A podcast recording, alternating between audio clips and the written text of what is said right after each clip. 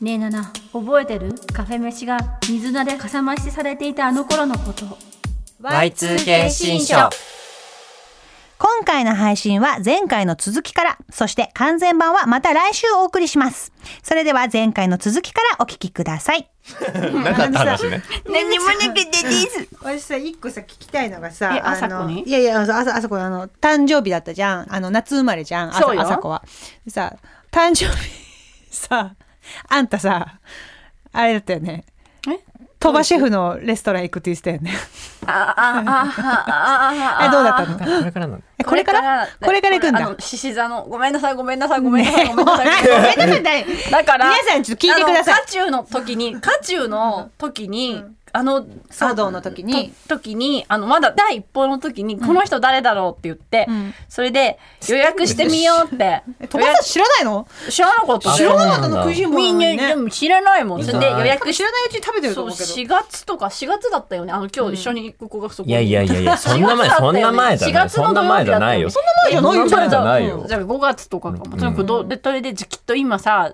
予約殺到してさ絶対取れないよって言ったら取れるって1日だけ取れるって言って、うんうんなんえとにかかくキャンセル出てたのか取っなちゃって私周り涼子もそうだしあ涼子篠原涼子も獅子座だしあややこしい周り獅子座だらけ。涼子はさちょっとあのそれでくりする夏わに毎年いろんなことやってるからじゃあ一緒行くって言ってあの、まあ、大体園山蒔絵さんのお店にうん10年前うん一緒にいたメンバーでう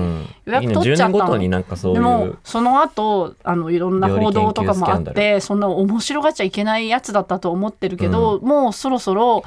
でも食べてんだもんね。うんいや美味しいからねいや本当に美味しいから美味しいとことあるえっとね、塩は行ったことないけど、塩の系列のお店は何個か行ったことある。なんか奈良とかに系列がいっぱいあるんだよね実は竹中さんとね。同じ質問を昨日したので、あ、そういえば行ったのって聞いたら、あの、一緒に行くお友達も昨日、久美子さんも昨日いたんあで、いや、あそこの、にいるよ来週なんだよっていう 話を、来週だよいや、あのさ、あそそ今週かの話がさ、本当にさ、別に全然行っていいんだけど、うんあの、ゆずきさん、その最初に予約した時、私に隠して て、ゆっきゅんだけに、あ、そうそうそうそうそう。ゆっきゅんだけあのにね、あ LINE のして LINE のて、始まりだってながんかまずおかしかったの。ちょっと何やめてよえーなんだっけ恥ずかしいじゃん絶対にバカにしないねって絶対にバカだってなんだっけ夏美さんはなんかそういう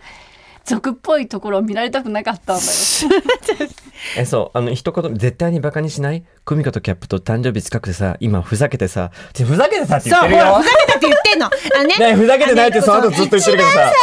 初に、一番最初に私に、そのなんか、おずおずと、いや、実は鳥羽シェフの、細かく言うと鳥羽シェフ、今はもう、塩降りたんだっけから私たちただ単にあそうそうそう美味しいうまい店に行くね。そう。いや、それで、いや、あの、ゆずきさんが最初に私におずおずと、いや、実はみたいな、なんか、すごい、なんか、ごにょごにょ言いしながら、鳥羽シェフのレストラン予約したんだよね、誕生日に行こうと思ってんだよね、キャップと久美子と、みたいなことを言い始めて、で、でだけど、あの、別にふざけてるわけじゃないよ。うん、だからそれ別そにのスタンスずずっっといると、よ、ね、ずっとふざけてるわけじゃないんだけど、でもなんかそれ言ったら、夏美さん怒りそうだからって言うから、いや、私は別に怒ら 怒ない。らない怒らないけど、ふざけてはいるでしょって。そうそう そうそそこしたらはふざけてない、ふざけてないもん。ふざけてないふざけてないもん。って言ってるけどゆっきゅからの、ゆっきゅへのメッセージ見たら、あの、ちょうどふざけて予約したんだけどって、今ふざけてさって。飛ば終作の店、8月に予約取れたら行こうって盛り上がってさ、本当に取れてしまいました。行きます。で、フィンみたいな、あ その、うにょろっていうので、フィン。なんでバカになるよねだから、ふざけてるのはふざけてるの。別に、その時は美味しいし。でもなんか深刻な事態だなと6思っ月中て旬でねだし10わか年前の、えっんないその時はふと、ざけて塩谷俊たのさんの騒動があった時の、園山真紀恵さんのお店に行ったのも、そうですふざけてましたよね ふ。ざけてましたよねその時はふざけてたかもしれないふざけ ただ。そこ はやふっとざけ認めてたたかもしれないふざけてたけ塩はどふざけてないの。うんでもなんかその後のさなんか顛末とかを見るとこれさ笑っちゃいけないやつだと思って笑っちゃいけない。最初からずっとずっと、塩谷さん笑っちゃいけないごの。めんなさいすみませんでしたでもまあ、お絶対美味しいからね。うん美味分しい。かった課金してくるうんうんそうそうだね反省のために本当にえ、何え、え、何 え反省してお金払うってなんこかと人のことを面白がっちゃいけ罰ない金罰金なの罰金罰金でごめんなさい罰金されてくるのシュンシュンシュンうんシュンシュンやめてよシシュンシュンって読むっけあれシュンじゃない旬じゃない。そっか懐かしいね塩谷俊ね。バレちゃしょうがね えな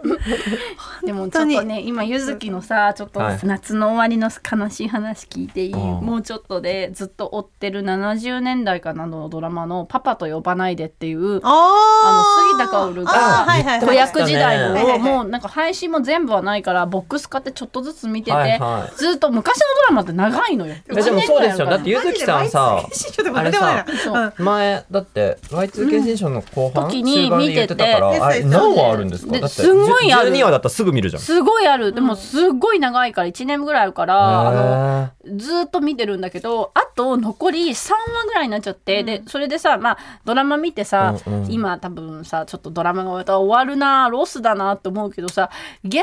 ドラマってさ2がある可能性とかザ・ムービーがある可能性とかさあとはい出はい演者が似たような役やってくれる可能性あるけど、うんうんうんもう残り3話で私はチーボーに会えないの よ。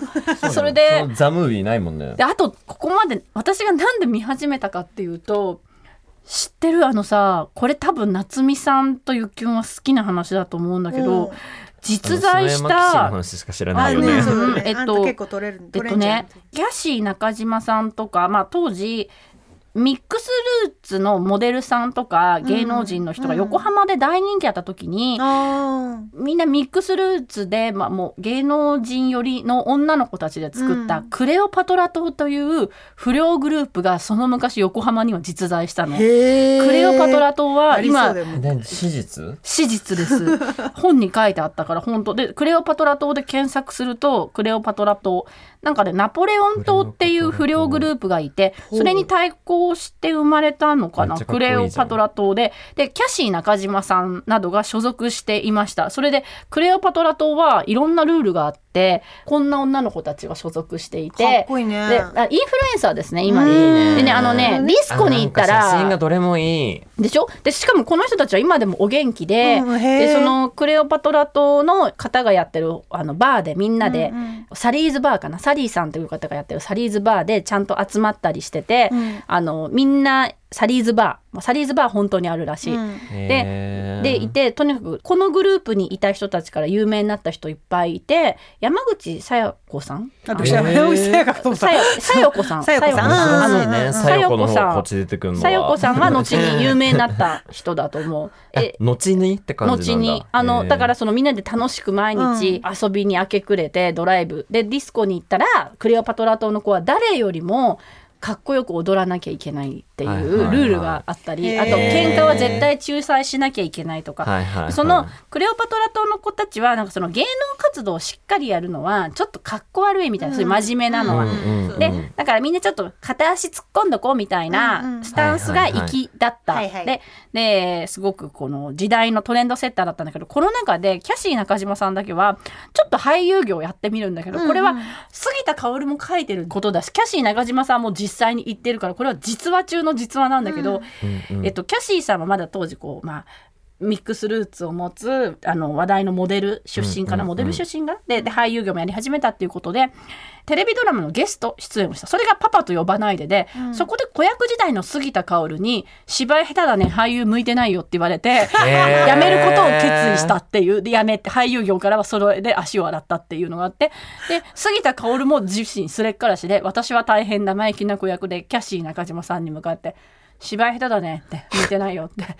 言ったっていうのはあの被害者加害者ともに書へいーて私その回をずっえとこまの横浜グラフィティに書いてあったんですかあそれでそれを見ましたそれであと残り3話ぐらいでチーボーまだ出てきてないのキャシーさんはあだから私そのために見始めたけど全然キャシーさんまだ出てきてなく て。最後の最後まで60え60年代末とかの話じゃない多分そのそう2年60 2年間不良青春時代があったんだってキャッシー中島さんにはでそ加の賀まりこさんとかさそうそうウィーブがだしたそ頃うねそうその頃のなんかこう女の子たちのネットがない時代だけど、噂が噂を呼んでたいいねあそこに行けばすっごい素敵な女の子あーに会えるらしいよ雑誌の切り抜きとかで、はああそこに行けばクレオパトラ島に会えるかもへーと思ったりしてインたフルエン時サー代だね本当にねだから本当にインフルエンサー、まあ、ストリートの、要は最高にクールなスターが、たった1回ドラマに出ただけで杉田に睨まれて子供 の。うんうんうんあんたさって芝居向いてないよって言われてどんなことと思って見たくってそれをでまだ見れてないでもあと3話で私とチーボーはお別れなの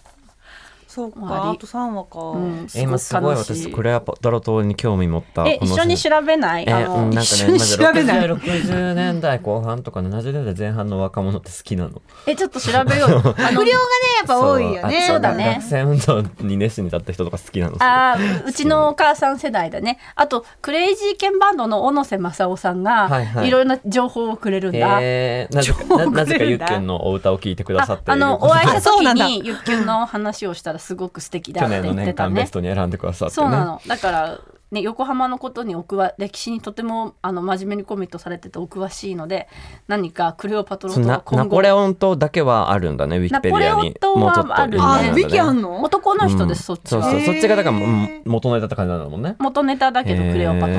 もクレオパトラ島は多分なんかこうそれこそね小説になって映像化とかされたらきっとディスコの振り付けは夏美さんがするんじゃないのこういう踊りじゃないかっこいめいっちゃ本か当っこいいですよねナポレオンとあナポレオンとクレオパトラと少なくとやもっぱそのサリーズバーには行こうよ、ね面白そうじゃない昔の人たちって昔になればなるほど大人びてるよね大人びてるね10代と思あえそうかなもいようなうんうんうんビジあュアルだったりするもちろんそこには差別の背景とか横浜のねなんかあのルールがあるんだねそうルールがいっぱいあるのお酒も喧嘩もうん OK だが、タバコは吸ってはいけないイエーイへーそうなのタバコはダメ一度でも男とセックスしたらメンバーから出ていくことはいへーダメなんですよあーへえ統率森があるみたいな統うわ率そうだね確どかにどんな店であろうと一旦踊り始めたらその店で踊っている誰よりもかっこよくステップを踏まなければならないちょっと入れないよ これなんかこれについて書いてるあのブログを読んでるから今あれなんですけど そうゆで有横名浜だグよラフィティに書いてるのねそうだよじゃあへーちょっと横浜でねクレオパトラ島のこと調べるときはみんなで行こうで帰りは藤沢によって みんなで「真夏のシンデレラ聖地巡礼だよ」ね安西カレンさんの出身地ですそうーはそう藤なん沢です出身そうなんですよぴったりできた子だねすごいすごい藤沢と素か敵でだも撮ねった写真集が現在発売中ですよろしくお願い します買います可愛いだろうないやもう大好きなのなんか可愛いだいあ素敵だよねなんか雰囲気がすごい素敵だよ彼ねと仕事した人はみんな彼に夢中になるのそうそうなんだそすごいないいななんかもしクレオパトラと現代のキャストで映画化するときはさ、どっかにカレンさんと確かにカレンは絡んでくるだろうね、でも現代なんかいる気もするねうんなんかその不良なんか不良あそうか不良じゃなきゃいけないのあか不良っていうかねなんかこうチームなんていうあーかわかんないのうんうん私ちょっとわわかんないそニュうアンねスが。不良でもないしねないしあのわかんないわかんなういチームあのねでもなんかちょっとそういう文化ってどうやってできたのかなとか調べ気になてりみますてね横浜の子ってギュッてしてるからお調べがいがあるのでねオールノットもねオールノットもねオールノットも割と横新作の浜のことをね、結構調べたそうので、だよねちょっと横浜は私もあの母からいろいろ聞いたりしたので、ちょっとみんなで歩いてみても面白いんじゃないでしょうか。巡りたいよね面白そうこだれね前言ってたじゃんなんかほらあの夜通し歩くやつほらあーねほらナイトウォークこれを音源を去ってあそうナイトウォークしながら、まあ要は真夜中のピクニックだっけ、そうそみたいな感じで夜のピクニックあ夜のピクニックか、夜の真夜中にただ歩くだけなんだけど、あのそその時にのおしゃべりを放送したいとやって、ううん配信か、うん配信したいねってだんだんこう疲れていく感じをねそうそうそうそうそうそうそう だねうんもう私もなんかだんだんシーンってしてくるかも私それでね、途中でねデニーズとか入るんで、できるイエちょっと元気になるイエーねイちょっと元気になるねそうやりたいね、ねなんか夏美さんなんかこれ絶対次話すわって言ってた話なかったっけえなんだっけなんかあったえ LINE じゃそんなん遡たっくてさんあるよねそうでもいっぱいあるんだよねその話次 にしたい絶対するって言ってたあそうそうでもなんかあたかなさっきあささっきほら月9の話が散々盛り上がってたからさ、うんうんうんその話で思い出したんだけど、うんこれは本当にあのなんていうんだ都市伝説みたいななんか一歩間違えるとゴシップみたいな感じになっちゃう私ゴシップは憎んでいるからあんまり話したくないんだけど、もう本当に都市伝説みたいな感じで聞き流してほしい話なんだけど、うんは私のさし周りの人たちとかからもう本当に何人も挟んで聞いてる話だからね話が大きくなってるかもしれないし、うん本当に存在した話かもわからないんだけどね、うんあのこう世の中にはさ月9だったりとかキー局で主演をあの張るような女優さんたちとお付き合いしてきた方たちっていうのももちろんいるわけじゃない。うんうんそれでそういう人たちとお付き合いをしてきた人の話をまたこうまた聞きまた聞きでさ、うんうんうんうん聞いているとさ共通することがあってあのみんな、うんとまあ、一つは、えっと、別れた後付き合ってきた人たちはものすごく疲れてあの正気を抜かれてしまったみたいにちょっと一瞬こう灰になるへでーだけど彼女たちはものすごい別れた後さらに輝きを増すっていうのが一つ共通点でもう一つの共通点は何の脈絡もなく自分の写真を急に送ってくるんだってみんないやこれ分かんないよ都市伝説かもしれないんだけどみんなそうなんだってっていうのを聞いてなんかその時話してた友達と至った結論はあなんかもしかしてそういう月9とかの主演を張れるような女優さんって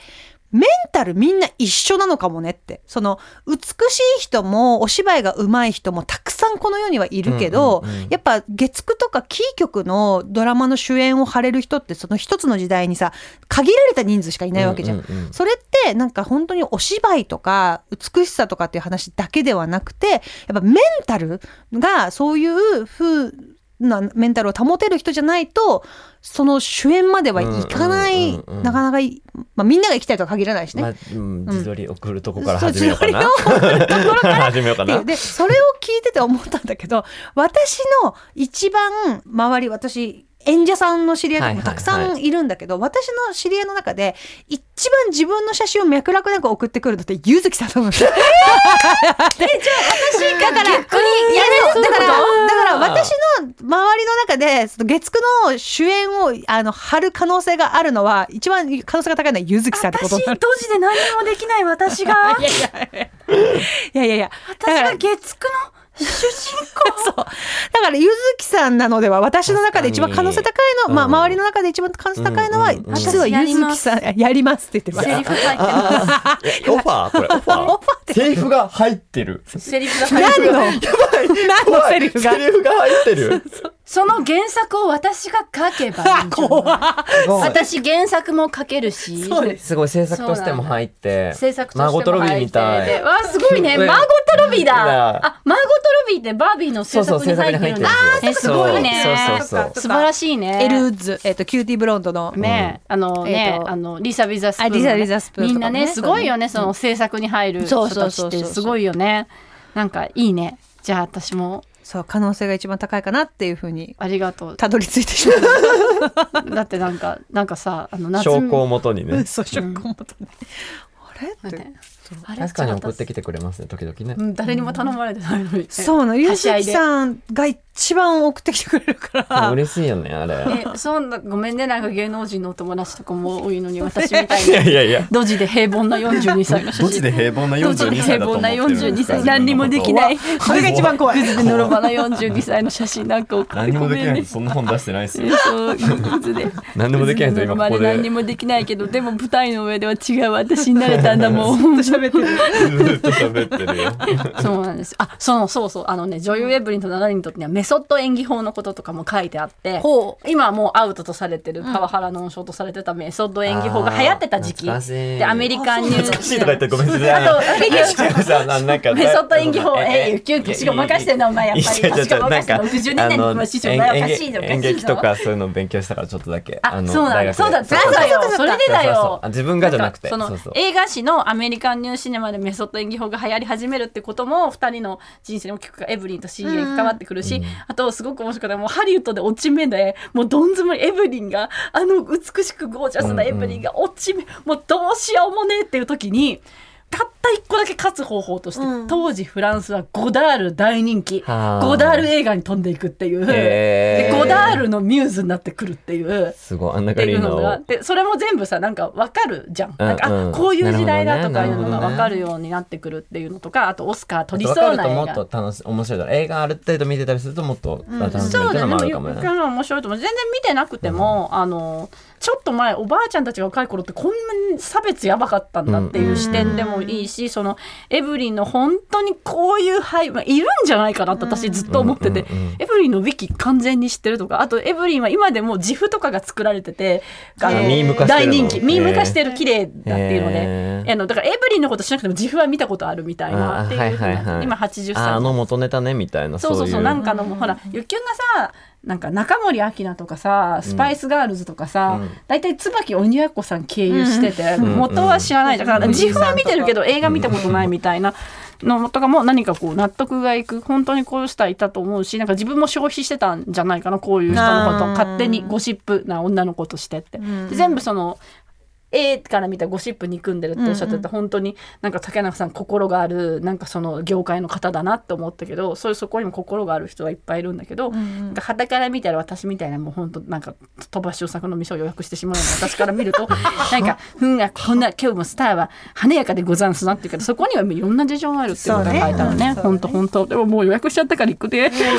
は俺ちゃんとあの本当に美味しいもの好きだしね。うん、まあねそうだね。最近老いていくあの女優の映画を見てめっちゃ面白くて老いていく老い老いをちょっと主題にしてる、何のオ映画ープニングナイトっていうジョン・カサベテスのいつの映画だ全然 Y2K じゃないんですけこどの間も、ね、教えてくれたあやつそうそうでもだ20年前くらいにレレトロスペクティブがあって日本で評価されたみたいな感じで、なんかまああのジーナ・ローランズっていう女優がいて、その監督の、まあ、妻なんですけど、もうずっとジーナ・ローランズ主演で映画を撮り続けた人なんですよでその愛も最高なんですけど基本的にジーナ・ローランズはちょっとだんだん精神に異常をきたしてくる女性というのを演じることが多くて、でオープニングナイトはその舞台俳優ででその役が今までとはちょっと違うまあ、おばさんの役っていうか老いを受け入れてからじゃないとできない役で,、でそれはやりたくないってうん。でそれでなんか自分が若かった頃を想起させるようなファンの女の子が亡くなったりとかなんかその幻影が見えてくるようになったりとかなんかいろいろちょっともうもう病んできちゃうんですよ。でそれとあとその演出家のもうおばあさんみたいな人とその自分がそっち側に行きたくないなこの役をまともに演じたら自分はもう老いた女性の役ばっかり来るようになってなんかそれは違うそれは俳優人生にとって違うみたいな葛藤であのもういろいろいろいろいろいろあって最終的に最後その場所での初演みたいなのに間に合わないんですよ始まるけどみたいになってたら、ベロンベロンで来るんですよ。 ベロンベロンできて、ベロンベロンで出て成功させるっていう話なんですけど。あ、すげえ。もう本当に最高で、でそれがもうなんかもう本当舞台で、まあ、出てもそうだけど、あの出る前とかも2人に抱えられて、うわうみたいな感じで、でもやりますみたいなので最後アドリブをなんか夫婦役の人と10分ぐらい交わして終わるんですけどなんかそれがねこんなにモノマネしたくなる映画ねえなってぐらい の酔っ払い演技っぷりだったの。あのでもゆきゅんってさその大女優のいわゆる若いとはされてない大女優の渾身の演技やるのさ「ディアドクターのよう君子」とか さ「アフリカの夜の」はいはいそうですねあのほら杉立昨日もさせられたよ室井と茂かの、ねそういうなんかねがしてよーたつーっていうねああんた本当の手腕って見たことあるっていうのやって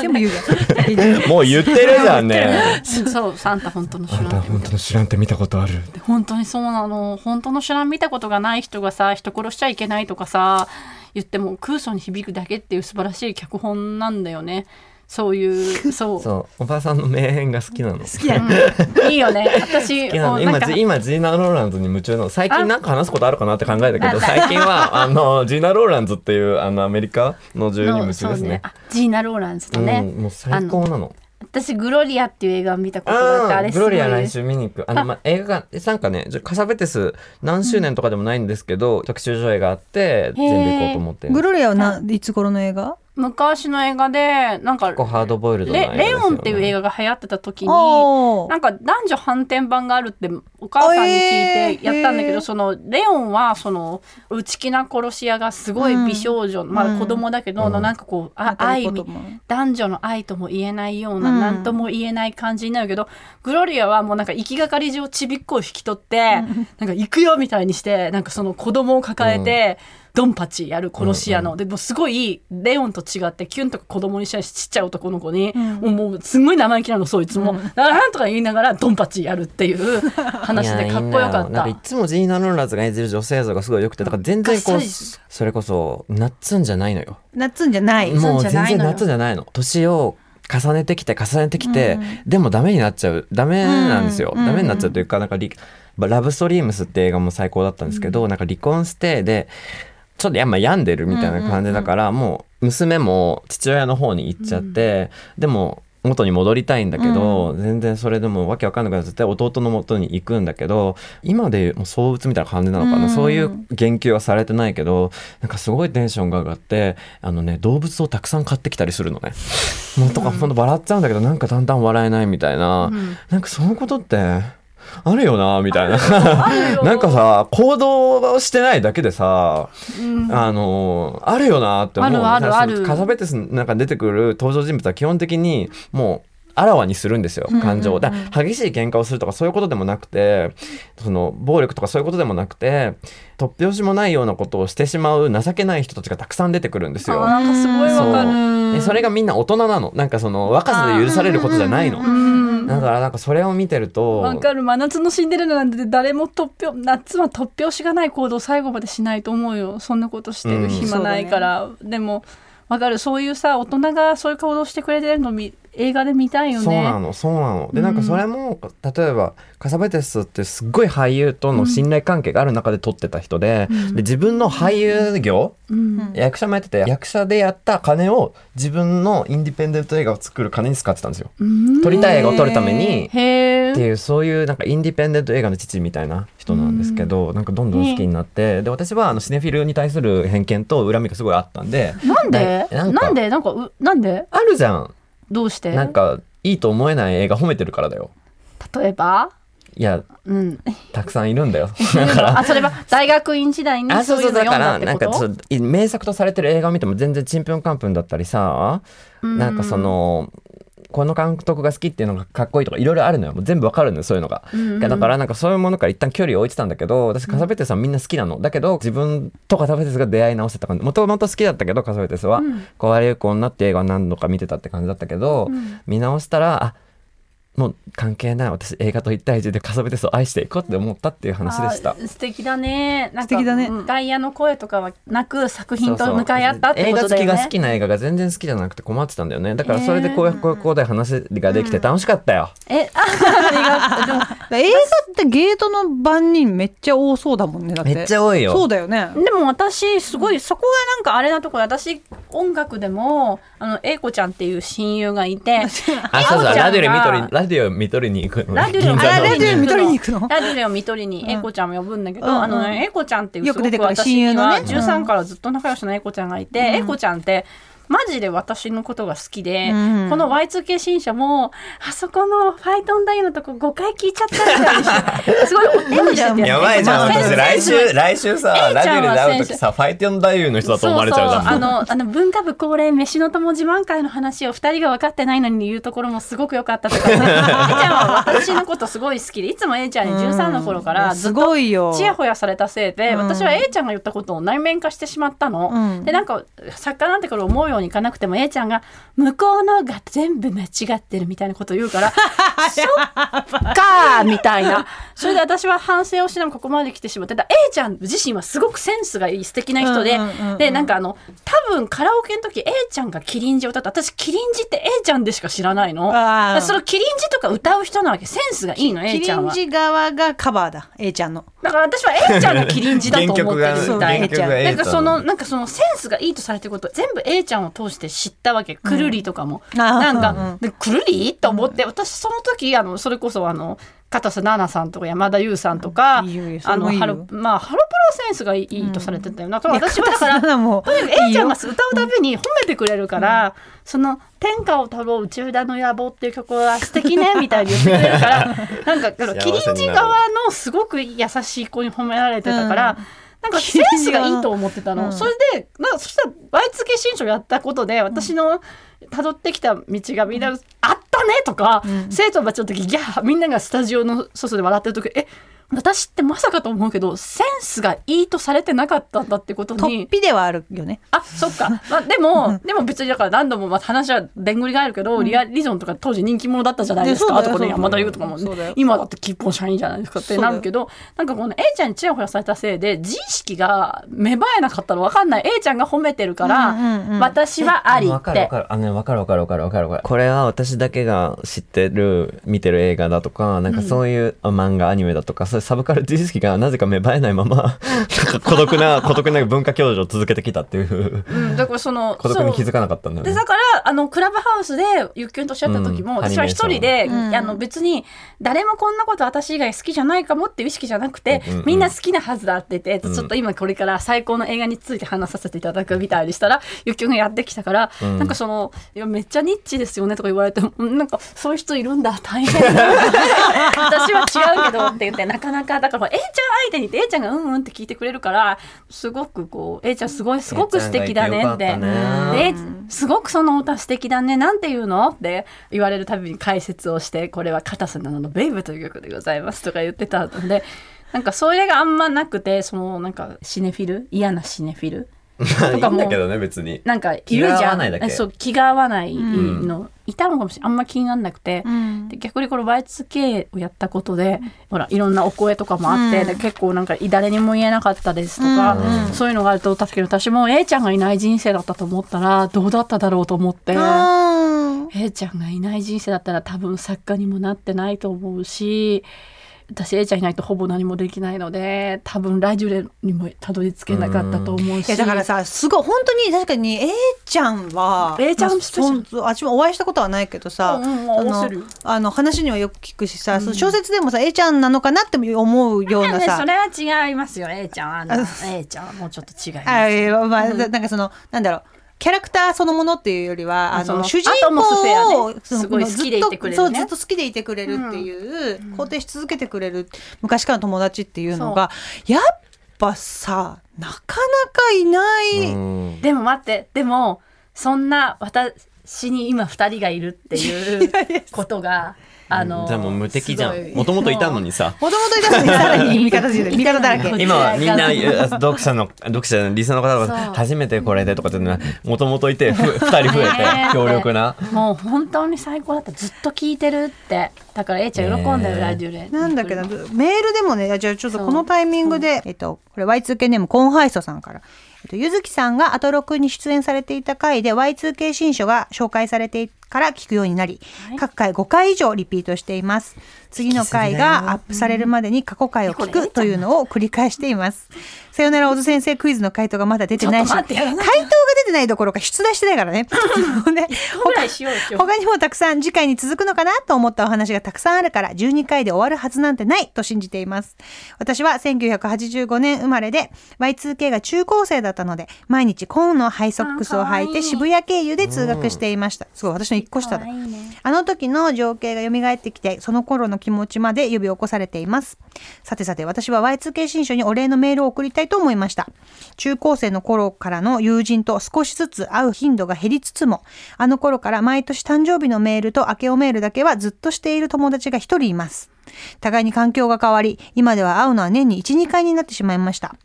さらに友人は母親になり私とは異なる生活環境です友人からは母親になるとわかるよという話私は休日にこんなとこ行ってきたんだという話が増えて共通項が減ってきていましたそんな時に Y2K 新書に出会ったので2人の共通項が一気に復活してなんだか不思議と素直に話せるようになりました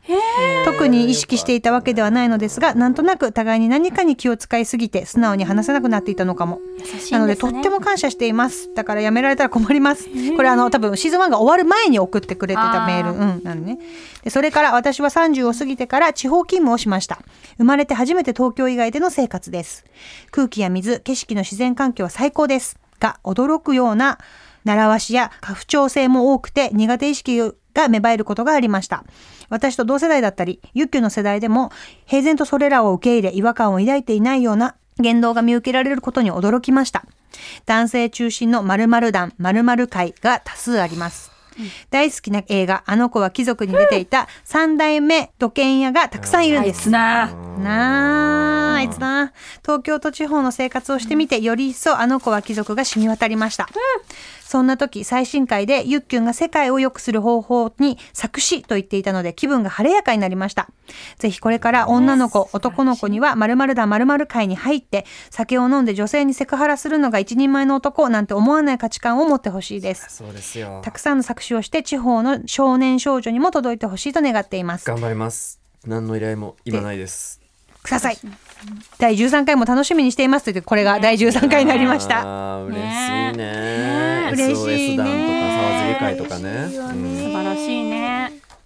うん、そうか。いやなんかね、私もさ私これ僕私の友達かなって思うよなあー私いや全ず然っ私も私の友達かなと思いまねすよ。そうだよねだからね でも私それで一個結論が出ているのはそういうまあ本当にゆずきさんと A ちゃんみたいな関係になったら最高だし、うん素晴らしいし奇跡みたいなことだと思う宝物だと思うけど、そうじゃない人がやっぱ多いじゃん、この後輩祖さんも含めてそうそうださよねゆっきゅうも私もさ、うんなんかそのだんだん共通項が減ってって、うん別に全然敵対し合ってないし、うん優しいんだろうねって年に数回そうやって明けおめールとその誕生日とかを送り合うぐらいだから、うんつながりたいっていう気持ちはお互いにあるわけじゃん。うんでだけどなんかこうなかなかこう共通項が減ってきているっていう切なさも感じてきてっていうのはすごい私も今39で痛感しているんだけど、うんうんなんかそれをつなぐ方法唯一ではないかもしれないけど方法を一個見つけて LINE ギフトです。何？ LINE ギフトが本当あー LINE ギにフトそういう関係値の友達をつなぎ止めていくなんかものだなって最近まあえすごい思います。私も教えてそれ。あんたは必要ないよ大丈夫あだよの IT だから。ああ。ペイペイのこと IT って呼んでた から。ペイペイのこと IT って呼んでたから、LINE ギフトは無理 です。 IT か。パスモのことも IT って呼んでたか IT やら、ちょだっとから無理です。あの俺は IT はちょっとあ IT は石ちょっと立無理哲夫の真似してゆずきさるん今石立哲夫の真似してる いやごめんチーボー石立哲夫わかんない一つ落とす俺はチーボー俺に IT は無理だ哲夫の真似よだから哲夫は多分無理だと思うけど、あそうかゆずきはいけると思うんだけど哲夫無理でもねライ LINE ンギギフフトねトはやっぱりなんか助けられてる、うん LINE ギフトに生かされてるって最近すごい思う誕生日。えー誕生日とかそうでなんもか夏美さんこうやって素敵な誕生日プレゼントだから会える人にはね。会える人にはねうんもちろんさそうああそうれだやねこれやって考えてさって思うけど、ね素敵だよね LINE ギフトはもちろんさその普通にプレゼントを送るよりは選択肢はちょっと狭いんだけど、うんうんうんうんでもなんかちょっとした季節のジュースだったりとか、うん焼き菓子だったりとね優しいか、 LINE ギフトってスタバカードしかないと思ってたの。あの、送られてくる。あうんラインナップ的にね。的にしたら、うん今年の誕生日に大森聖子さんがバレンティノのグリッターをそうそうそうそうそうそうあそう。そんなんのあんのコスメとかもあるの。何それだからまあなん年かそれは齢増えてるやっあぱ。のえどうしようだしプレゼントに詳しい人っていうかなんて言ったらいいんだろうその贈り物とか、その人を対あの友達を対戦するとかなんかそういうのを方法を常日頃から考えてる人が知ってると思う LINE ギフトのバリエーションについてはあそうかもしれないギ。フトそうかもしれないね。大切にしてるんだなって思ったなんか素敵だねそれくれた時、なんか会おうとまではなかなかお互いにそのすごい量の会おうとは言うんだけど、うんうんうん具体的な約約束までは取り付けるまでに至らないけどでもあなたのことは、うんうんおお大切に思ってるよっていう意思表示大に事 LINE ギフトは私これ LINE ギフトして誰か日本酒5種類飲み比べ LINE ギフトして私5180これ欲しいあでもだからあこのれ自分が欲しいものリストも出せるんだ自よ分用に購入があるあ自分よりこういうもえっのとそれはさ通販じゃん私送るじゃん誕生日プレ ゼントにでも本当にいいよ、高いか私うにんそんな若者に買わせる値段じゃなかったよ日本酒とかえ欲しいもんいっぱいあった欲しいだからアマゾンだと思って見てるじゃん カタログギフトだと思アってるマじゾゃんンアマゾンうんでもいやい やアマゾンじゃないアマゾンは IT じゃないの、そうアマゾンは大丈夫使える友よお達の話で思い出した、うんあのユイのさ、んあの知ってるよ知ってるよね 受けたもんねインタビューが、けたあれのなんかえっと三つ目だったかななんか友達のパートナーとの関係がみたいな、はいはいはい友達のパートナーが好きになれないあれね多分ね抱えてる問題があのうちもわかんないんだよなみたいなこと一言言ってたんだけど、別なのようんうんうん、ちょっと男だからああそうだねうんそうだねそう、でんん女友達しかいないからだからなんかあの時なんかそのぼんやりなんかそんなに自分のこと振り返らずに言ってたんですけど、えっと、もともとのお悩お悩みは友達のパートナーが好きになれないんですけどどうしたらいいですかみたい多分な女。多分女性のお悩みで、女友達の彼氏の話だったっぽいんですけど、私はよく考えたら高校の時にめっちゃ仲が良かった友達とも、もうなんかすごい嫉妬されて、まあ、今は嫉妬とかはそんなないけど、なんかその友達の彼氏にとか、それでもうなんかもう話すなみたいな。えーそうだけどあるよねだから合わすのとかあったもんねあの名前なんか一応出してないけどな何度も名前出してきた友達ね さ3年間からするとでも2人が面白すぎてすぐにあの元通りになるんだけどでも そうそうそうえでも仕方ないから面白は強いから共鳴し合っちゃってそうそうそう面白で面白で共鳴し合っちゃって無理なんだけどなんかそういうのとかすごいあったんですよ、あったしなんか今もやっぱそれがちょっとあるんですよねあ今もあなんかる多分多分それ自分がだと思う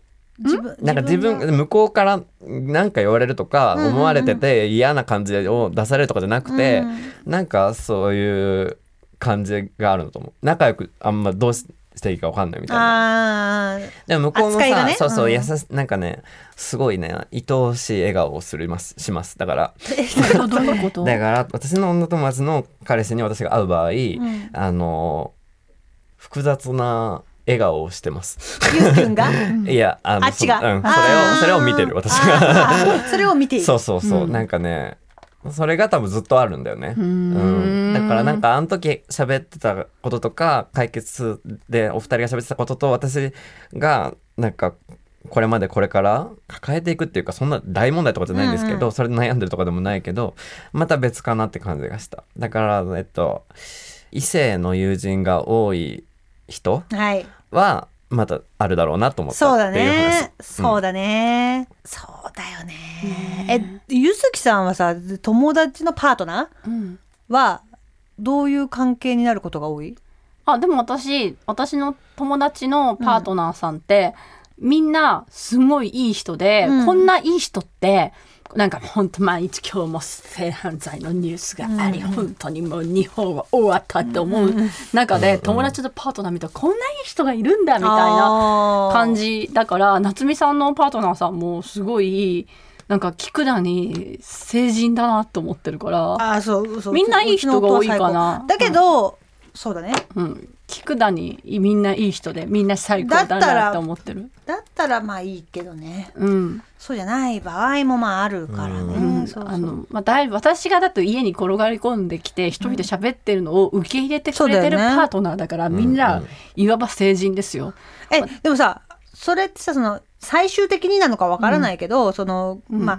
結婚したりとかパートナーにまで行った人はいい人かもしれないけど、うんそこに行ったるまでに大丈夫かみたいな人いたりとかはしなかった、友達の相そう手ねで。みんなご結婚されてるからあんまりそれより前のことはみんな公共の 店舗だからどうでしょうみんな幸せな家庭を全然つな具体的な話じゃなくてもうないじゃなくてけどまあ心まあ配したこととかはなかった、あ心配も何もあそうですね あの話しづらいこと話さなくていいよ、そんなに。いやそみんんななにさ幸せな家顔をひ庭んを曲げて築いてらっしゃるからあじゃあ大丈夫もうそれより前のことはもうあれなんじゃないですか何の吹き替えをしてんのあれ何なのんじ吹ゃきな替いえですかしいていんですよんのいいんですよあの、まあ、とにかくあのゆずきはそのリトマス試験地ですまあ今よくねバービーっていう映 画をバにかくバービーっていう映画をねこう、見に行った時になんか彼氏が「え何この映画?」って言ったら「うん?」みたいになってるってなんかのニュースで読んだけどゆずきはいわばパートナーが真のパートナーに耐えうるかのリトマス試験紙です。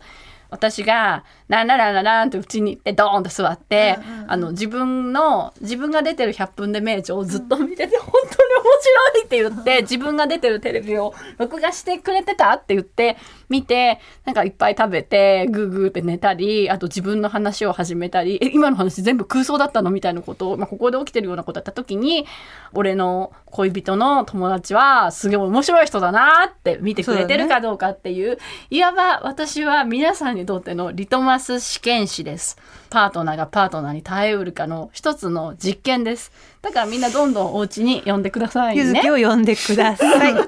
ゆずきをね結論に毎回至るから、勇気を呼んでくだそれはもううちに呼んでくだささいい。勇気をお家に呼んでくだデーさトい。デートのリトマス紙は今バービーそして人間のリトマス紙はユズキーです、あとあれだよねじゃあバービー行った方がいいよねよいさんのさなんでバービーなんだよお前何二択だったらバービーの方が早いじゃん。んなんでだよじゃあバービーとユズキよよいさんのその相談コーナーのやつでもあそのうだね深い関係になかなか友達となれないんですけどどうすればいいですかっていう質問なの に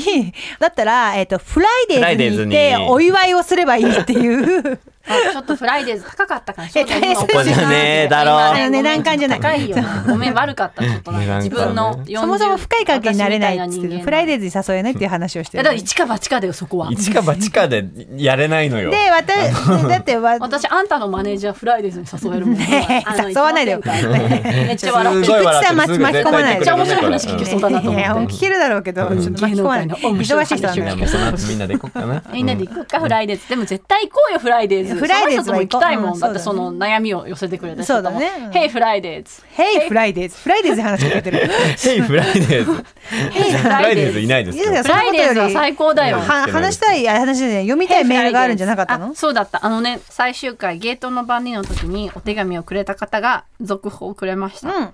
ゆずきさん竹中さんゆっきゅんさんスタッフの方々こんにちはこんにちは。いつも楽しく聞いてます。ラジオネーム新山と申します。最終回を聞いて冒頭からゆずきさんのメールゆずきさんのメール間違えたごめんなさい自分のメールをゆずきさんに取り上げてもらい感激し 頑張っててで横取りメールを書いていますなんとか続いてほしいの一心で読まれることしか想定してなかったメールを受けてもらえて感激です長文になります吐き出させてくださいトランスだと名乗ることでちょっと被害者特権そんな言葉があるのから振りかざしたように思い反省したりそんなことないよでも思ってることは事実なんだなと思ったり取り扱う側がどう反応すればよいか難しいともすれば避けたいかなと先回りしてしまったりすなんか柚木さんが二言目に発したのは LGBT 理解増進法案に関してカーッと胸が熱くなりました本当にこの一件で揺さぶられましたまた柚木さんの随所での発言もとてもしみましたきっと同じような思いをしている方がいることだろうと思います取り扱い間違えたっていいそれも背負って一緒に生きようと言ってくれてるような過去にも反省することがあるといった話もまたゆっきゅんさん竹中さんのお気持ちも返事の仕方一つで伝わってくるものがありますラジオ過去音声配信って素敵ですよね大好きです皆さんきっと取り扱いづらいであろう差別の話触れてくださってありがとうございますでここからは見バレを防ぐため非公開なんですけどその後のいろんな人生のことがいっぱい書いてあっていただいてこんな個人的なことを信頼してね我々みたいな我々みたいな武道館を目標としてる人間たちにこんな風いにやいやでそれでかいわ普通に道我々みた行っいていただないて映画化と武道館すをごい目標としてるだけの人たちにっていうそうでしょだってそうでしょ映画にするんでしょだからさそんな我々にさこんなすごいみんな個人的なことをさそうなのい結っ構ぱい話してくれてそうねさこのさ本当にありがとうだ新よ山さんだけじゃなくて他の方もこっからは非公開なんですけどけっどてっていう そうそうそういメールをいいいのそんなこんな大事な話は私たちにありがとうっつって、うん、してくれてねありがたいしこんななんかさみんながさほら最後ゆきゅん来たじゃんなんかお前の話が聞きたいんだよって言ってたじゃんそうそうこんそうなす言ごっいて言ったじてゃんた。最終回言でってたねあのあのごめんねみんな喋ったことすぐ忘れるんだ3人ともな んかでもそうそうどの回であんた何話言ってたよっていう言ってたのあんたちゃんと言覚っえててる覚えてるあの感想でもすごいそう言ってくそうだそさうっなんてたかみんなねで言ってたけどさなんかみんな自分の話してくれてさ嬉しいよねね。ねそう自分の話そうみんなの話が聞きたいよね、うん、そうそうだよねみんながみんなね誰かの琵琶法師だしね自分の話そうそうをそうしそてうくれるのが嬉しいよだね。から今みんながみ日んな誰かのビアホース。今日さあのいろんな話いろんな作品の話その「真夏のシンデレラ」もそうだし、いろいろ話したけどだからそれもだからみんな見なくていいもんねあのこれで聞いた、見たってことになるからいやあでのもカサベテスの映画とバービー私見たいよああそうそれでもともとあのバーあビーとはも初ともと恋じゃらりも私見たくなった。初恋じゃらりも、まあ、見てほしい、え見てじゃあ、バービーは見よバービーはう。見見よよう、みんな。バービーが行こっか。うん、バービーはみんな見たらいいとう思う一。週かな、うん一週うん、間もで、いろいろ言いたくなる、絶対。うん絶対面白いと思う。まあそれで言うと私このまあだからその Y2K 新書のシーズン1最終回の方で、あのもうねゆずきさんが俺が全部見るから別にもうねお前あのあんたたちは見なくていいよって言ってくれたけど私セックスザシティのその続編のねアンジャスライクザ AJLT を見るために UNEXT 定期的にでシーズン2が始まったので、えっと、定期的に UNEXT とよりを戻すようにしてるんですけどはいはで UNEXT に入ったことによってあのみいろいろ見れる映画が。 そう、あったので、えっと、のんちゃんのリベンは見ました。えいい映画だったでし ょ。食と暴力特。組合の。私同じの作れるから今度夏美さんえにちょ作っとっ食べてあげる。たいのり弁ね、作保ってあ育士やっげてるる。山口さやかのアイシャドウ水色だったでしょ。すごい、ちゃんと水あと色、しさっかり岸水色辺だっとた。かエモくなく料理教えてくれるとこいいよね。あそうだねんそうだねから社会費取りすぎるから先時にやばいな、のんちゃんのりルール見てるさ、100%だよ。怖いやばいやばい。のんちゃんののり弁ないとあのののんちゃんののり弁じゃないのね。んののんちゃんのり弁なののねん。ちゃんのり弁娘だねあ、そうそうそうそう。しかもそうそう。そうそうそう小西まなみさんはのんちゃんじゃないのね。歌手の小あ西そまうななんみさだんと思った。あれなんだっけ何と何が食と暴力って話になったんだっけのんえちゃんとのり弁だのよんのんちゃんの利弁ともう一つ何かが共通することは食と暴力って言ったらなんだっけなんだっけ食と暴力私好きなんだけどな食と暴力好きなんだけどな。食と暴力えっとなんだっけなんだっけ食と暴力で検索しても出てこないよ出てこないね。今年のえっと暴力巨大化えっとえ上野樹里も食欲はすごいあったよね。上 違野う違うかあ のいや普通に真夏のシンデレラだった真夏のシ食と暴力だよ夏の作る料理めっちゃ美味しそうだから真夏に梅干しのおにぎりとかとにかくいっぱい作ってゆかりとか梅とかを入れたおにぎりを作って配って「あのありがとう」とあ全然」っていうのあのね私久しぶりにさ「蛍の光」っていうドラマをプール入ってるから。綾瀬はるかさんわしフルとはもう切っても切れない関係じゃけんずっとフルこのを間そしたらね蛍の光ザムービー見てたんだけどさあってーって言わフれてルフルとそれ見てるのねあのねやっぱ「蛍の光」ってあの当時としては画期的なことがいくつかあって、それがあの「素敵女子」という国中涼子ちゃん演じるキャラクターが、割と90年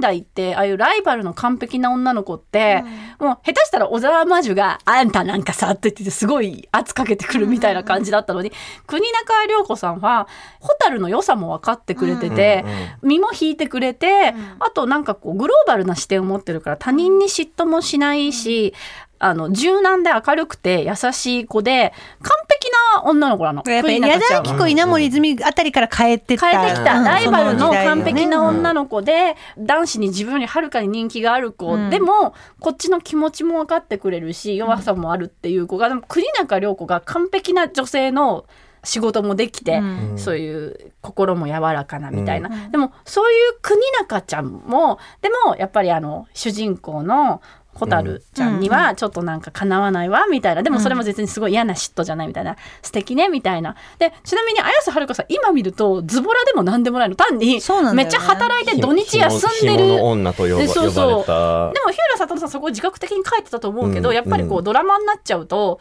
なんか、まあ誇張されるよね綾瀬はるかちゃんはなんか可愛いけどちょっとだらしないみたいになってるけど、別に家でさ、ん何してても別にいいじゃん前髪みたいにかかなっててるじゃもんいいじゃんねってでいうしかもただやっぱり綾瀬はるかさんの魅力で、あなんかこういう家でダラダラしてる女の子って可愛いよねっていうプレゼンにはなってるんだけど、ナッツンはねそんな二人の完璧ななんかこの緩くて可愛い綾瀬はるかさんのちょっとカジュアルな魅力と、国中涼子さんの完璧さを合わせ持ってんどっの。ちも持ってねなんか持ってないもんないのナッツンは気さくなのプラたスないものがないワイルドスピードのボスのドムぐらい身体能力が高いの。あと、マドンソクぐらい判断も早いの。そして、デンゼル・ワシントンのような公平性を持ってるの。ね一人それ一人です。一人なんだよからさっき、だからあんたさ、言ったでしょ、緑黄色社会をさ、歌えるようにしてこいって。その歌に合わせて私がパントマイムをやるから、そしたら見てなくてもわかるようになるって。皆さん何の話かわからないと思うんですけど動画撮ったので私のあのインスタストーリーとか見てくださストーリーぐらいでいいよ。一生流れると思ったら死ぬ から。まあい24時間で消えるやつうねんそうですね、まあ、とにかく信じられないぐらいの仕事量判断身体能力善良さ加えてちょっとあの綾瀬はるかちゃん的ネクストドアガールネクストちさじゃ ないよ。二つの心を今どの瞬なんで間緑黄色社会歌わないんだよ。巡り ABEX が好きなのそれ実体が奇跡いい曲だな、なんかあのそのガールネクストドアな魅力を持ってるもありつつその国中涼子ちゃんみたいな目端が効いて、優しくてライバルのことまでおもんばかってあげるような優しさも持ってるっていうのででどんどん長所が上乗せされていくような気がしてならなくて震えんの昔主人公ってもっとバカじゃなかったと思ってなナッツの話今ナッツの話今ナッツ結局ナッツの話ごめんねになだっから真夏の新シンデレラだからあれ真夏の新新シンあれ 真夏の新そうだ Y2K それでそんな時になんかそのどんどんどんどんなんか日本のエンターテインメントは人権がない中で新しい中をやろうとするとちょっとでもいいから、まあ、エルピスみたいにさ、ちょっとでも進めていこうっていうものがあるとすごく嬉しいけどさ、ちょっとでも1ミリでもいいから先に行こうって言うけど、うんうんうんうん話はそのままででも新しいと思われたいからキャラクターに今いいとされるスペックをパフェのように乗っけていくっていうのはあのねこれはね本当にでも問いつつ夢中になって見ちゃうから私はそれ成功してると思う私が結構こんなこの視点ででも夢中になってるのは多分ゆずきさんぐらいでだもと思うホエールつけてるからガチオタだよねい今やいやまあまあそうなんだけどねそうそそううでもそれはちょっと見直してった方がいいんじゃないかと思う中ある出来事が起きてそれはゆっきゅんが私何に何「何何ほら何黒沢さんだよあこーあーのあー夏のヒロインは彼女だよ」この夏のヒロインはね黒沢和子さんですそうだ私その間さちょっとぎっくり腰やってたからさそれ見れなかったんだよねえじゃあ説明するそう一昨日とかまでだったんですよねあのそうだよねそう見逃し配信がそうなのゴッドタンのマジ歌のサイパそう埼玉スーパーアリーナで9月になんかライブがあるんだけど、それの出演権をかけた戦いみたいなやそうつで、ね黒沢和子さんと前大島みゆきさん2人であのサービスブランド、まあ、てか優子とまみあのサービスブランドっていうのでね、出てたんだけど黒沢さん今回1人で出てきて、でだから優子1人で出てきて、優子ってマミいないの。そうマミーいなくてなんか架空のキャラクターですゴスロリーみたいなこれは架空でいいよ格ね好をして、あの闇落ちしたみたいな感じで、もうあの出てきた時から闇落ちっていうかまあ普通にふあの心情を吐露して身長だから本当にカサベテスの映画みたいな本当ですよかん感じですよだからそうそのすごく日本のエンターテインメントではなかなか見せない要は、うん多分て黒か沢ねあの格好そのフリフリした格好で派手なメイクでっていうので持ってるけど、吐露してる内容としては一人っ子で、あの親が高齢者で、うん、MC の人たちに向かって「あ皆さん実家の近くにご兄弟おられます かいいですよね」みたいなそういう噛みつき方をしてるんで すね。うん私はすごくやっぱ40代としていいのは、あのなんかラップで最初ドゥーンっていうラッそうプね、で最初ジャストのサイドガールもっうなてんかサービスブランドの歌を歌いますってなるんだけど曲調が急に変わっダーンっててなっててすごいなんかエミネムみたいな俺はなんだっけなんかね俺は明るい性格俺は明るい性格お前は明るい性格じゃなかったテレビ出るためそうだヒップホップな感じで平場こなしってでなんかどの制裁会社にも別にはまら賞はまらレなーいスしもでしょだしそれなりのタレントにはなったが結婚全くもし現ないし状は満足してないなっていういしことを親が高齢だし行政の神はなんであんなに難しいんだって言って、うん、ラップですここまで。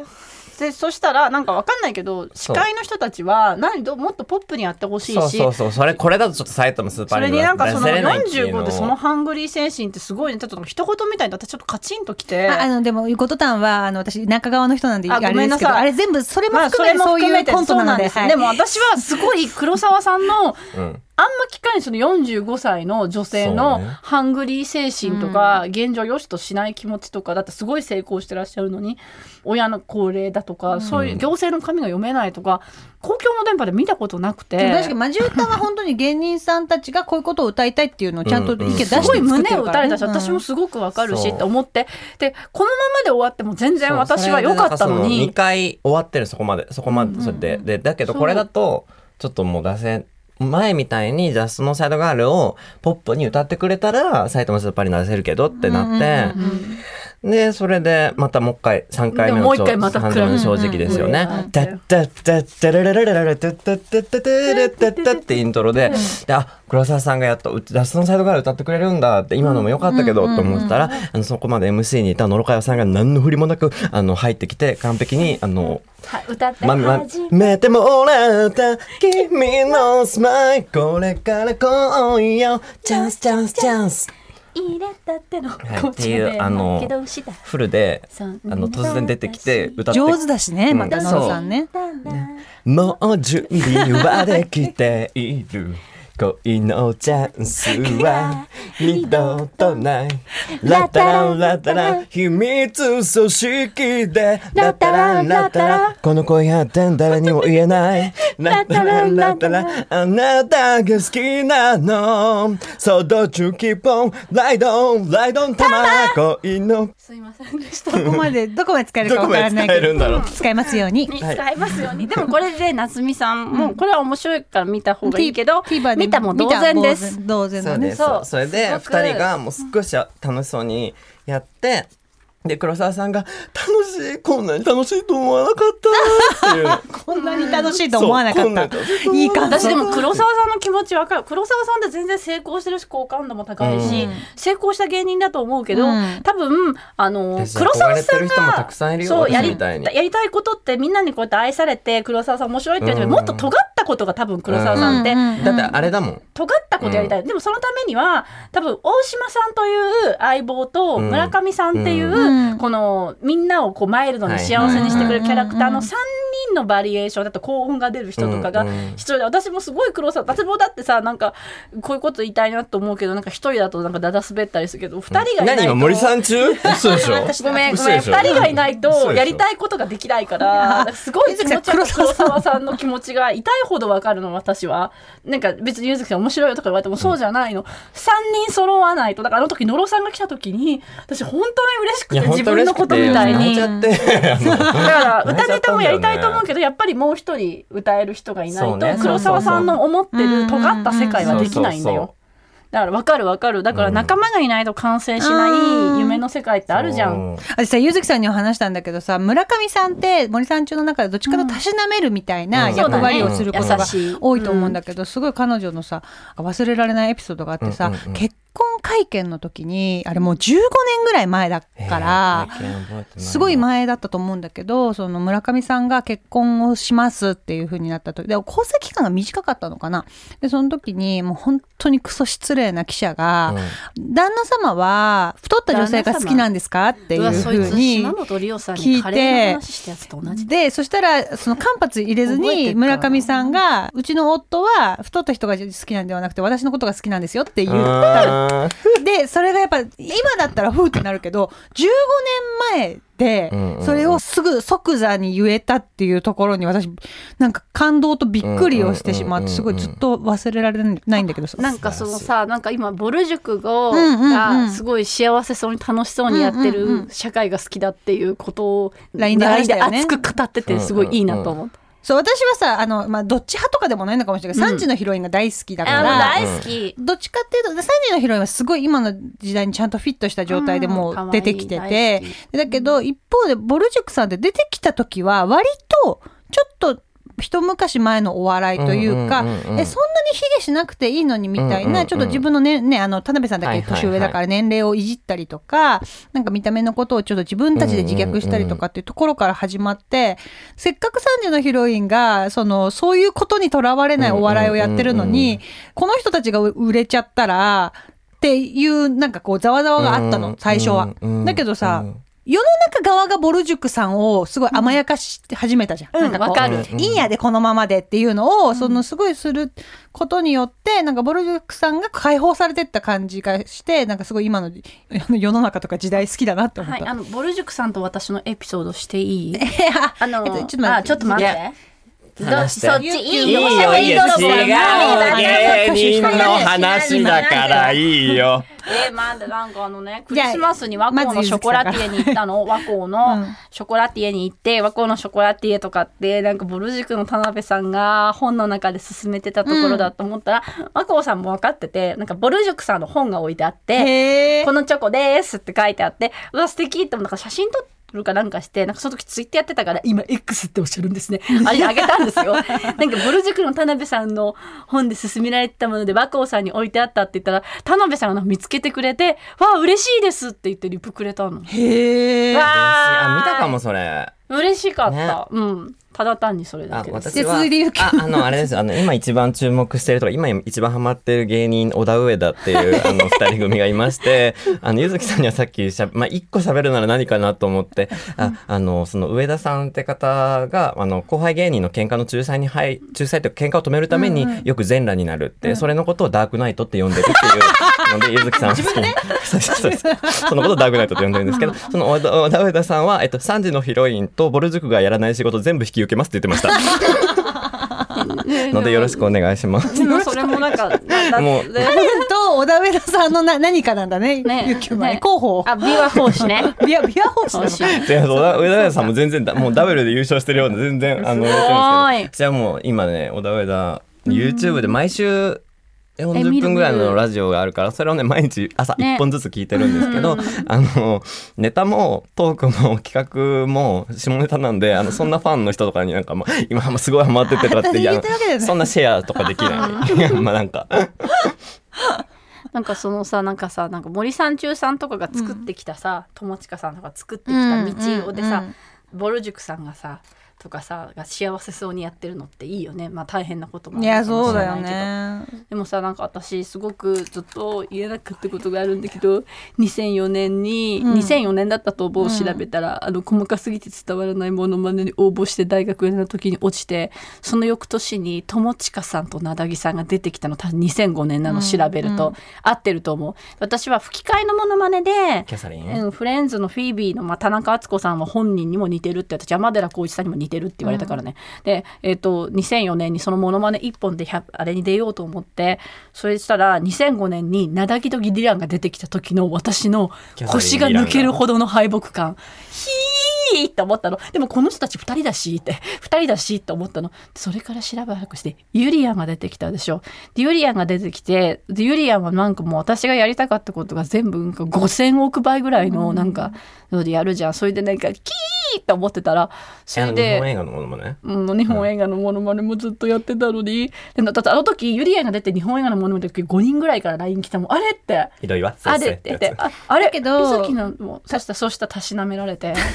そう大切なのうんは、そのそう柚木さんはそのうわ私が一番最初に吹き替えのものまでやってたのにってなるけど、あの友近さんも野崎さんもゆりやんさんもみんな別に吹き替えものまねってめっちゃリあのレパートリーある芸能知ってるよちょちょっとのそうだよ知ってるよってほんの一部たしなめられてでほん生の徒一も部だ全から然違うしでキーって思ってたけどだんだんだんだんうんなんかその3時のヒロインさんとかが出てきてあたりから私の中しでばらくだルっサたねンチマンがルサンチマンが溶けていってもう産地のヒロインさんも別に吹き替え芸の人じゃないかなら。んかあるある外国あるある外国映画 あでるもああるるあるだけど、でもそれだけで全然やってないそうでかもなんらかすごいすごいなんかさあの女性芸人が歩いてきた道のりを見ると、うんなんか自分が好きだったこととか飲み会でやろうとして滑ったこととかなんか全部が見えてくるなってでなんかどんどん若い人が伸び伸びできるようなところっていうのが、うんね、でもそれは本当にそうだよね、で最近読んだ西澤千尋さんってライターの方が書かれあ私もすたごい好き「女芸人の壁」っていうあ読そう読だもうと思ってた読んだ読んだはい面白かった、うん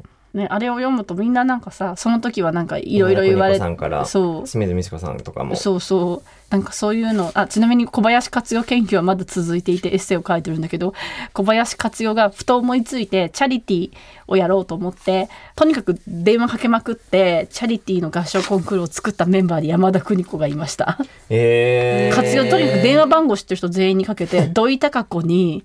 山田邦子なんか全部ウィキペディアに載ってるけどメンバーが普通じゃないぐらい強い活用の人脈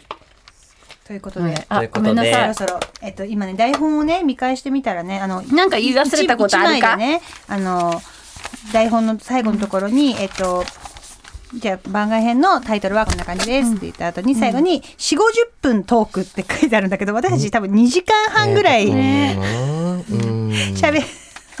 喋りましたね本当にあの喋りたいことを喋りたいだけ喋らせていただきました。本文だったねうん本当なのだで、えっ、と、次回はね、えっシと、ーズン2でしたねシーズン2でね、お会いできればと思ってる。まあね全員のねあのーあのータイミング予を定がね、合えばあんまり明言できないのがね、けまあど、シーズン2はありますあるとあります。あありります。まあするはある。ゆずきさんがいろいろちょっと出版を控えてい て、ね私が出産を控えているので。出版と出産 ね出版と出産をね控えてい私て。はいつでもあのいけるんまでたお忙しいあの、ゆっきゅうからに関しては、えっ、と、うんこうね、さっきもちょっとちらっと話が出たけど、えっ、と、今月末、8月あそう30で日す発売の、えっ、と、テレビブテロレスビブロスで10月号。あのゆっきゅんのコラム連載が始まります始まりますのでねなんかさっき担当編集者さんがすごく面白い原稿だったって教えていただいたそのんなよことさ LINE で言われてなかったんだよねえちゃんと言ってあげようありがとうございます言ってあげよう嬉しいうんってそんなのもあ言っるてたよ他にも皆さん告ね知えなどはいいですかどう告ですか知えねー8月16日にゆっきゅんの、えー日帰りでのえーラブリーサマーちゃんによるリミックスリ日帰りでラブリーサマーミックスが、えーリリースされましたので、イエーイえーあの皆さん聞いてくださいあの友情に関心のある方友情などを経験した ことある方などはぜひ聞いていただきあ失恋とかもした方とかあとは江ノ島に行ったことがある江ノ島を知ってる人と か知らない人とかに聞いていただき MV もあの撮りましたのでよかったら見ていただけたら2人とも褒めてくださいましたね。本当によかきあのバージョン。友達が撮る友達よね。ね素え敵ランちだゃんっがた撮ってくれて、もう。は本当に素敵だった。リンパ流してる。そうそうそうそうそう可愛い。ね友達の前でしかややららなないいねさすがにね首のリンパ流すのは絶対友達の前でしかやら友達なの前いでしかやらない相当仲いい友達の前でしかやらないそうな MV も本当最本当高にだ良よかったね。ゆずきさんはゆずきさん特に別に今言うことないんですけどもうこれ今日絶対言おうと思ったのに忘れちゃったことがあって、なんまだあかったんだ動くのがだるいの。いやいやちょっと告知ちょっとあの時間いやいやいや、夏そうなんだけど、夏いや、夏で、なんかその、なんか、やっぱ年のせいもあるんだと思うけど、何するのもだるいんだよね。そういう人いませんかってゆずいき。うのがなんゆかずきずさーんからっと、あの、肘、膝から下がだるくて、で動いたり筋トレしたり、タンパク質取るとか、いろんなのあるじゃん。全部だるくない私今、一番食べてて美味しいなって思うのが、セブンイレブンの空の形したゼリーなんだけど、ああいうものとか、あとグミをふやかしたり凍らせたりしてる。絶対良くないのは分かってるんだけど、40代の人間として、あと筋トレとかしなきゃいけないの分かってるんだけど、なんか何するにもだるくないですかっていうのがゆずきさんからの告知になります。はい終わりですで、えっ、と、私も、まあ、あの、告知類はインスタにね、載せているので、それを見ていただければと思います。あーすごいあの、一個ね、この前は話せなかった、えっ、と、